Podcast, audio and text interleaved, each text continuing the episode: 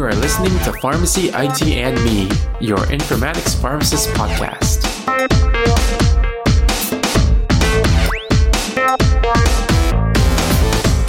Hi everyone, this is Tony Dao, and today is August 9th, and welcome to another episode of Last Week in Health IT. As with every episode, we start off this one saying that the intended audience for this episode is everyone. So let's just get right into it. So Prognos partners with three health systems for precision med AI. So Prognos, that's P-R-O-G K-N-O-W-S-E. It's a fairly new company founded in 2018 that's focused in precision medicine and combines predictive analytics with algorithms. It's a startup, so it's pretty amazing to see that they are able to partner up with three major health systems, including Baltimore's LifeBridge Health, St. Luke's University, and Riverside Health System in Virginia.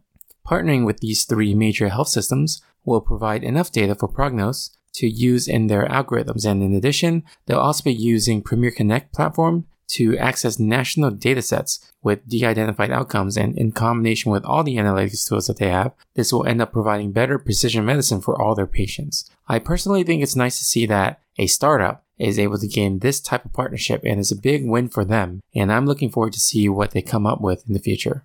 Alright, so the next news item is HIE helps Houston Medical Group provide successful value-based care. So Houston Medical Group is a medical group based in the Southeast which is in Tennessee, and they employ more than 800 individuals and is one of the leaders in electronic health record integration and utilization. And as a reminder, HIE, that stands for Health Information Exchange. And Houston initiated HIE in their system that ended up resulting in increased pay for value payments by 44% and increased fee for service payments by 7%. This meant more than $13 million in value based revenue was done annually. One of the hardest parts of providing care in a large network is the transitions of care and sharing of data. So access to that data was prioritized in their HIE initiative. What they ended up doing specifically was getting rid of multiple logins into multiple systems that providers would have to need uh, in order to see the patient data. Instead, they used one partner HIE as a means of simplifying the process, allowing providers quicker access to the information that they needed,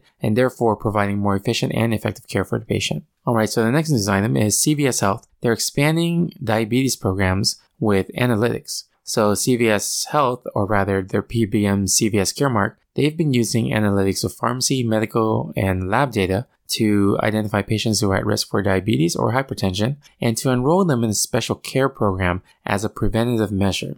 So they are setting some pretty high goals with this, uh, such as reducing the incidence of diabetes in the population by 58% in the next three years. It makes sense that since they are one of the biggest and largest PBMs out there, they have access to an enormous amount of data that they should be using for improving clinical outcomes and improving patient care. So they are basically enrolling these patients at risk for diabetes or hypertension into their Transform program, where they can issue things like digital scales or CDC approved app driven programs and health coaching. So it's nice to hear that they are able to use this data for massive scale health initiatives. All right, and the last thing I have is Cerner collaborates with Duke Clinical Research Institute to launch Cerner Learning Health Network.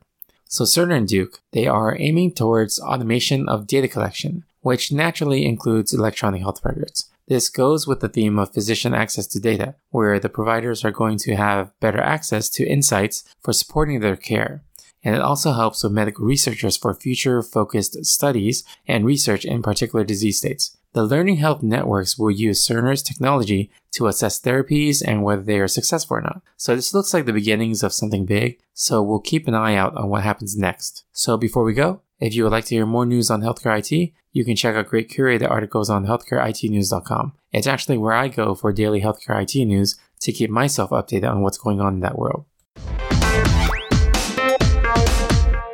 Alright, if you guys like this episode, you can subscribe and rate us on iTunes, Stitcher, Google Play, or any of your other favorite podcasting services. You can also follow us on social media on Twitter or Facebook at PharmacyITMe or Instagram at Pharmacy Informatics or by emailing me at tony at pharmacyitme.com. And I also wanted to plug a great networking opportunity called Pharmacist Connect. If you are familiar with Microsoft Teams or Slack Workspace, think of Pharmacist Connect as a large vetted one through Slack Workspaces. I've met some great colleagues on it, and there's even an informatics space within it as well. You can find out more by visiting pharmacistconnect.com, which is P-H-A-R-M-A-C-I-S-T-S-C-O-N-N-E-C-T.com. Thank you again for listening, and I'll see you on the next episode of Pharmacy ITME. And remember, technology is the tool, patient care is the goal.